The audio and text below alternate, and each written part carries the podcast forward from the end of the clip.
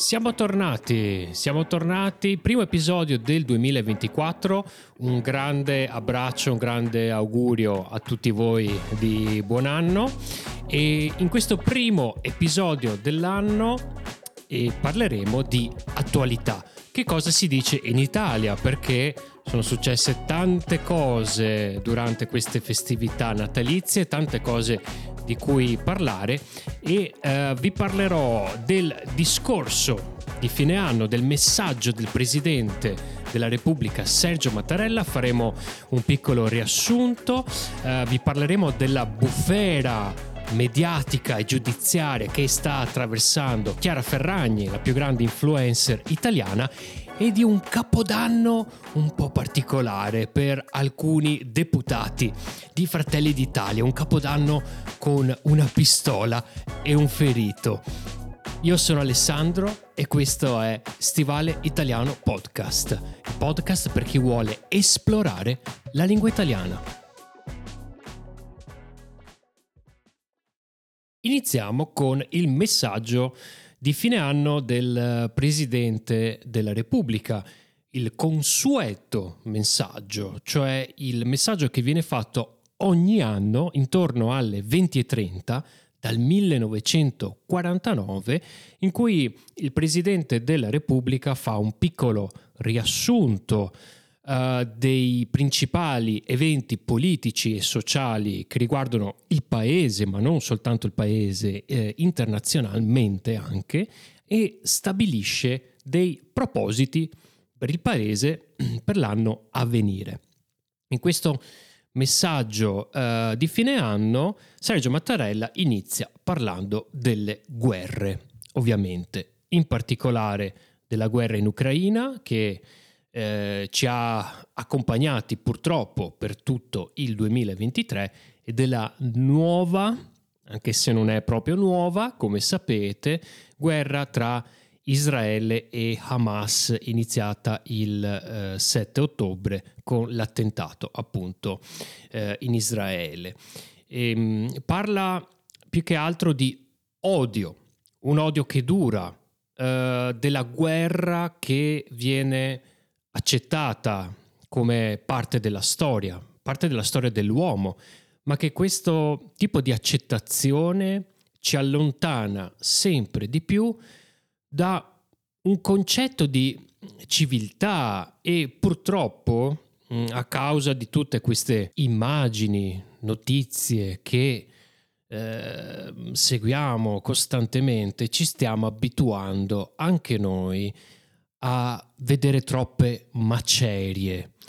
E il presidente dice proprio macerie non solo fisiche che pesano sul nostro presente e graveranno sul futuro delle nuove generazioni. Le macerie sono uh, quello che rimane da un edificio distrutto, un edificio distrutto da un bombardamento, da una guerra ma lui usa questa parola macerie non solo per parlare degli edifici e delle costruzioni che vengono distrutte, ma anche dalla disperazione, dalle ferite, non solo fisiche dei soldati e dei civili, ma anche delle ferite psicologiche, soprattutto per le nuove generazioni, quindi per i giovani, i bambini. Continua parlando di, questa, di questo dolore, di questa piaga, di, questo, uh, di questa disperazione eh, riguardo alla diffusione delle armi e poi continua con l'educazione alla pace. Il presidente sostiene che educare alla pace non debba essere etichettato come buonismo, cioè tolleranza uh, verso degli avversari o dei nemici, L'educazione alla pace deve essere più profonda, deve partire dai gesti, dal linguaggio che si usa nella vita di tutti i giorni, un'educazione completa al vivere bene insieme nel rispetto degli altri. La violenza non è solo quella che vediamo negli scenari di guerra, ma nella vita di tutti i giorni, soprattutto verso le donne.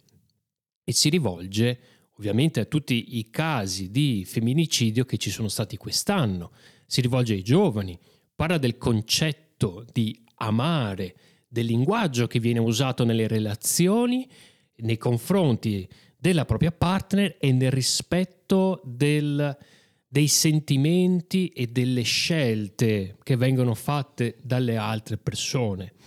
Parla del risentimento, il risentimento delle, delle periferie, quindi fuori città, delle zone più povere e della volontà di voler trovare a tutti i costi uh, un nemico, un nemico, un avversario come per giustificare la propria rabbia, il proprio odio. E qui sinceramente quello che ho letto io, mh, mm, ho letto, ho capito da questo discorso, eh, è anche un monito alla politica. Un monito è come un attenzione, come per sgridare qualcuno, per eh, dire eh, attenzione anche alla politica che usa questo linguaggio tutti i giorni. E se la politica usa un linguaggio di odio, e lo sta usando, anche i cittadini si sentono legittimati ad usare lo stesso tipo di linguaggio e lo stesso tipo di risentimento, cioè di sentimento negativo. Questi sentimenti, continua, ci allontanano dalle soluzioni dei problemi del paese, che sono moltissimi. Il lavoro sottopagato.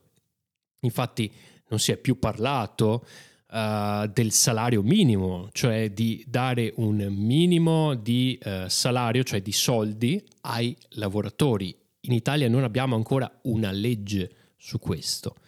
Eh, ci sono enormi differenze sociali in Italia fra ricchi e poveri.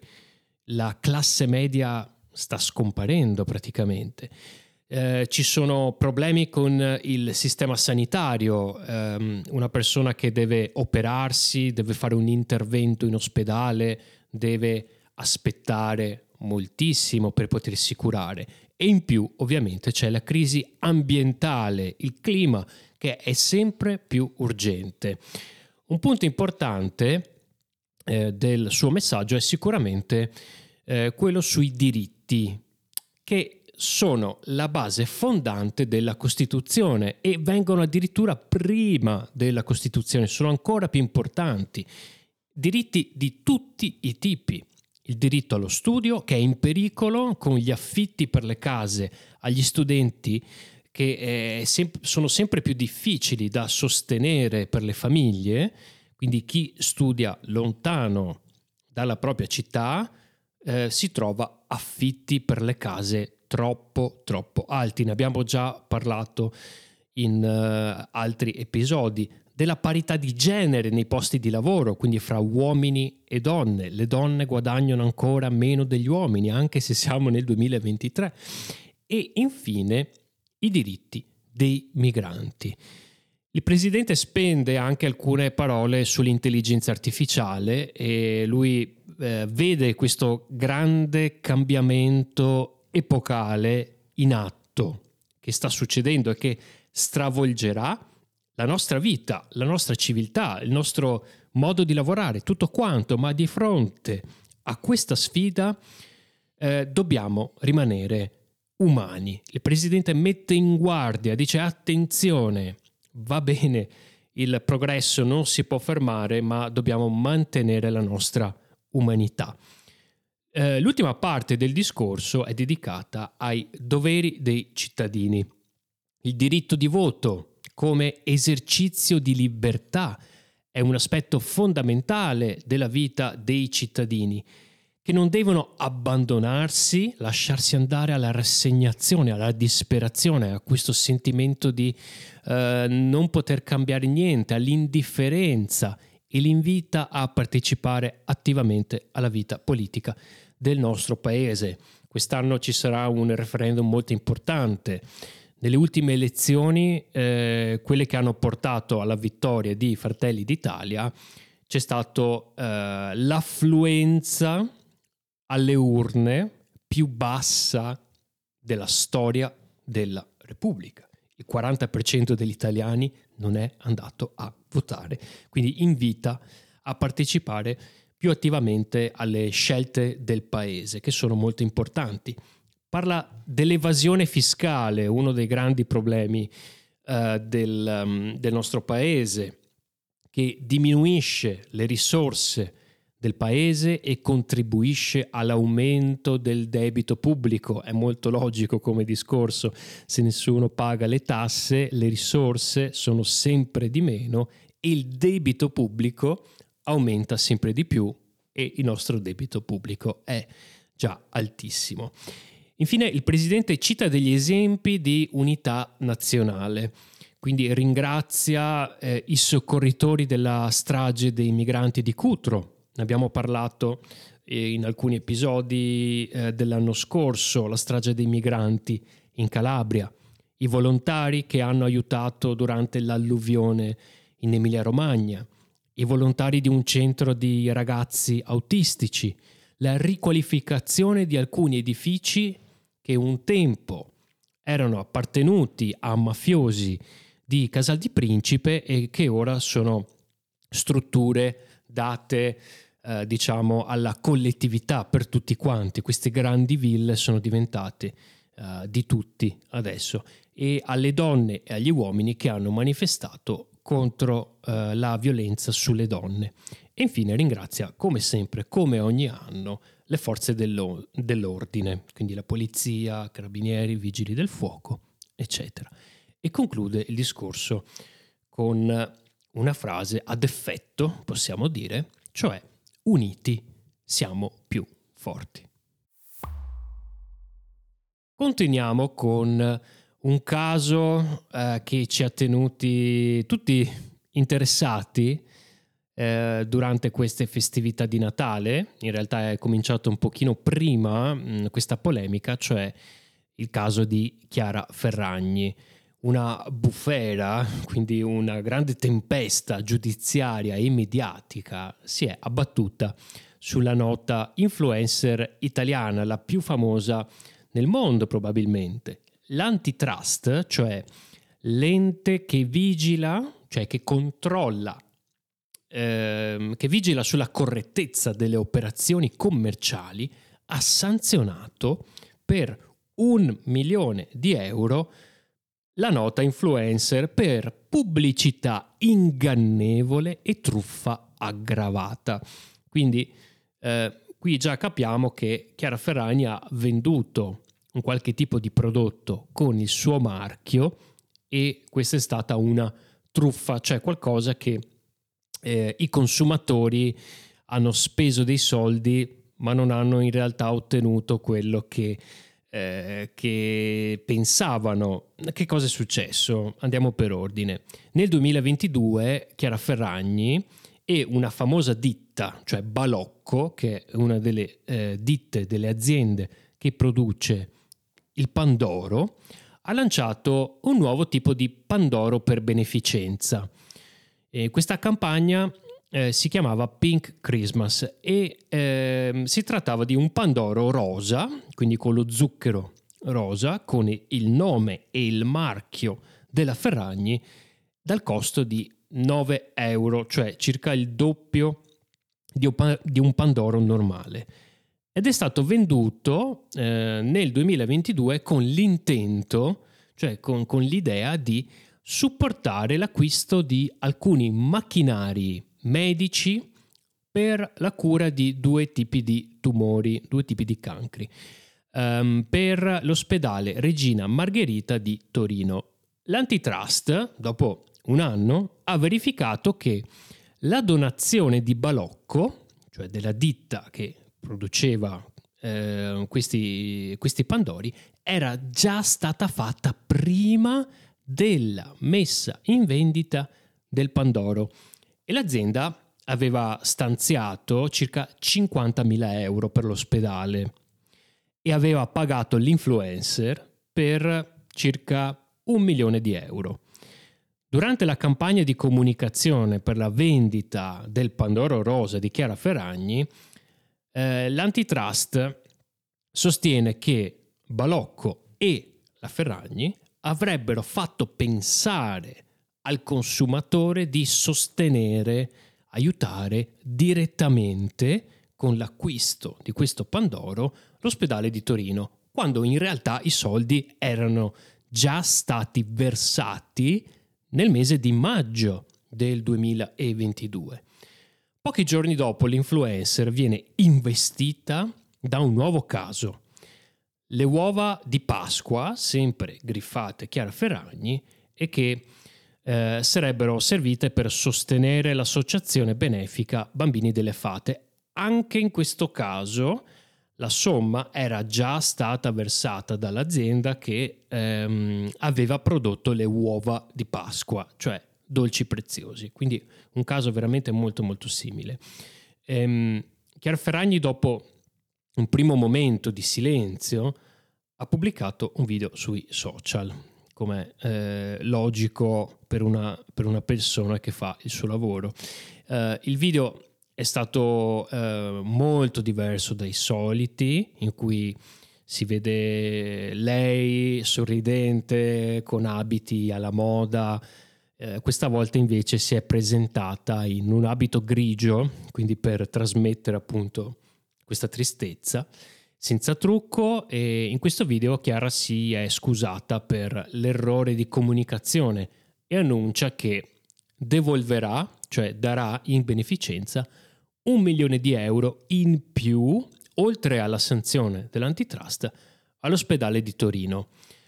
La bufera è continuata per settimane e continua ancora, in realtà. Eh, diverse aziende hanno annullato le collaborazioni eh, con lei, eh, delle, delle, gioiellerie per esempio hanno annullato tutti gli accordi che c'erano con lei, eh, c'è stato un caso simile proprio in questi giorni di una, di una bambola di Chiara Ferragni. E eh, nelle prime settimane da questo scandalo eh, lei ha perso circa 150.000 followers su Instagram, quindi eh, ha avuto un, un danno eh, di reputazione veramente gigantesco. Anche la politica non è stata in silenzio l'influencer è stata attaccata direttamente dalla Presidente del Consiglio Giorgia Meloni durante un suo comizio in cui Giorgia Meloni la, la cita proprio direttamente dicendo che eh, le persone che portano valore al nostro paese non sono certo gli influencer che vendono Pandori e dopo si prendono milioni di euro, ma sono in realtà persone che fanno le imprese, eccetera, eccetera, eccetera. Che Mm, non mi è piaciuto questo in realtà, eh, perché comunque sì è vero, sicuramente Chiara Ferragni ha sbagliato, però ci sono persone in questo paese che hanno molto più potere di Chiara Ferragni che fanno cose ben peggiori. E questo è perfettamente in linea con mm, il tipo di politica che questo governo vuole portare avanti, cioè eh, una campagna elettorale perenne, costante, siamo sempre in campagna elettorale e quando siamo in campagna elettorale è sempre bene trovare un nemico da attaccare perché bisogna avere dei nemici esterni sempre da attaccare. Infatti prima Sergio Mattarella quando vi ho parlato del suo discorso, secondo me si riferiva anche a questi tipi di comportamento. Mm, secondo me Giorgia Meloni avrebbe dovuto mm, non citare questo caso, semplicemente ignorarlo anche perché mm, c'è la giustizia che sta facendo il suo corso, molto semplicemente.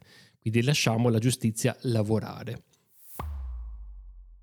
Come ogni anno l'Italia fa il conto delle vittime nella notte di Capodanno. Nella notte di San Silvestro di quest'anno, 2023, ci sono stati 274 feriti, 262 a causa dei botti, dei petardi, cioè non i fuochi d'artificio belli che vediamo nel cielo, ma quelli che fanno soltanto un'esplosione. Questi li chiamiamo botti oppure petardi. 12 feriti di questi 274 per arma da fuoco, quindi pistole, fucili, persone che hanno sparato con delle armi da fuoco. 49 persone sono state ricoverate in ospedali e c'è anche un morto. Ma tra tutti questi feriti ce n'è uno speciale, diverso dagli altri. Bene, 31 mm, dicembre 2023 siamo a casa della sindaca Francesca Del Mastro di Fratelli d'Italia, eh, sorella del eh, sottosegretario al Ministero della Giustizia Andrea Del Mastro, che era presente a questa festa, quindi una persona di alto profilo politico, sottosegretario al Ministero della Giustizia. Ok? Bene. Uh, a questa festa um, era presente anche un altro deputato, quindi una persona che rappresenta l'Italia e va alla Camera dei Deputati, cioè nel Parlamento italiano, sempre di Fratelli d'Italia, Emanuele Pozzuolo.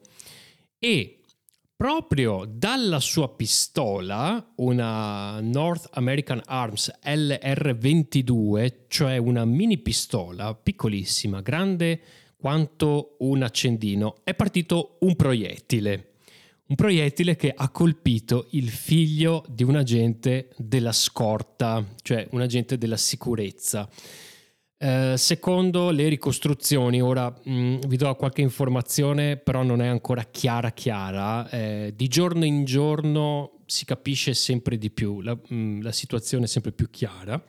Secondo le prime ricostruzioni, Andrea Del Mastro non si trovava in quel momento lì perché era impegnato a caricare la macchina hanno sentito, gli agenti della sua scorta sentito, eh, hanno sentito un colpo sparato e eh, gli hanno consigliato di andarsene, però lui è rimasto a controllare la situazione e ha aspettato che arrivassero i soccorsi.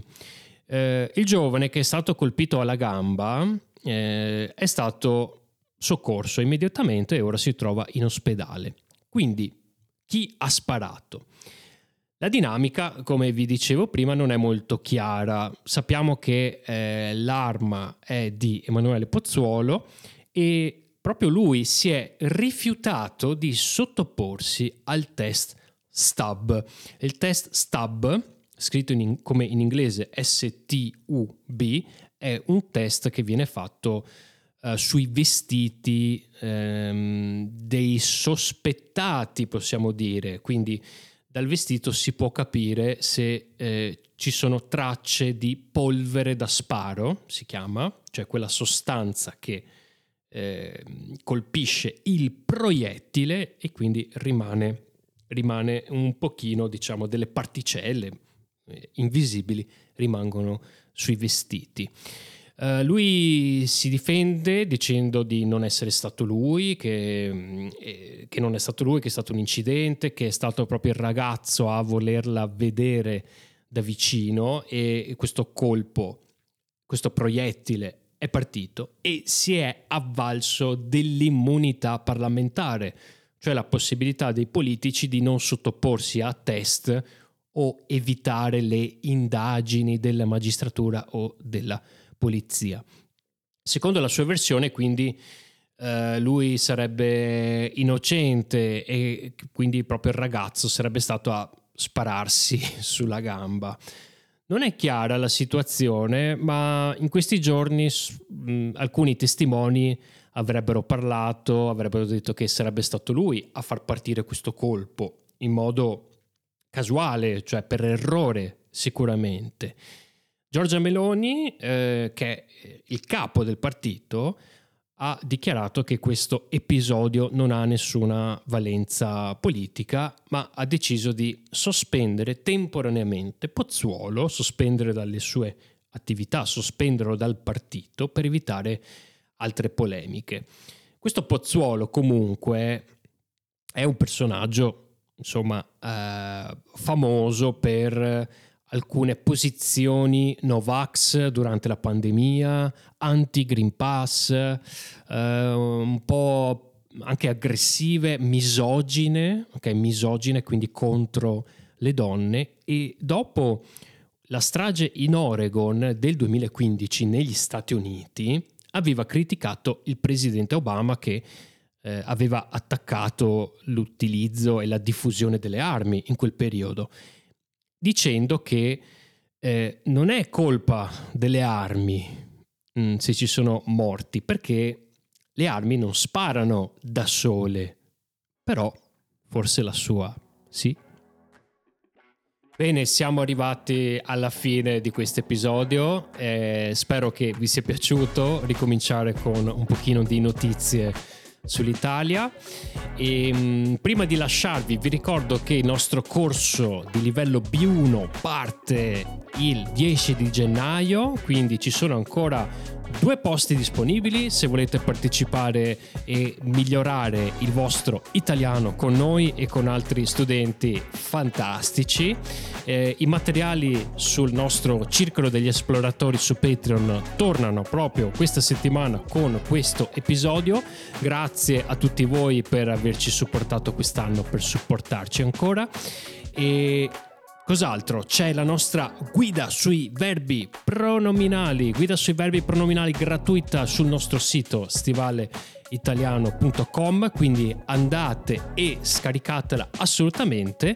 Seguiteci su YouTube perché eh, ieri abbiamo pubblicato un nuovo video sull'importanza dell'ascolto e sulla piattaforma Gumroad c'è un piccolo ebook eh, dedicato alle festività di Natale, quindi se volete recuperare anche quei video e studiare meglio il lessico e le parole, lo trovate lì. Bene, ho detto tutto, quindi grazie per essere stati con noi anche in questo episodio, continuate a seguirci e noi ci sentiamo la prossima settimana per un nuovo episodio di Stivale Italiano. A presto!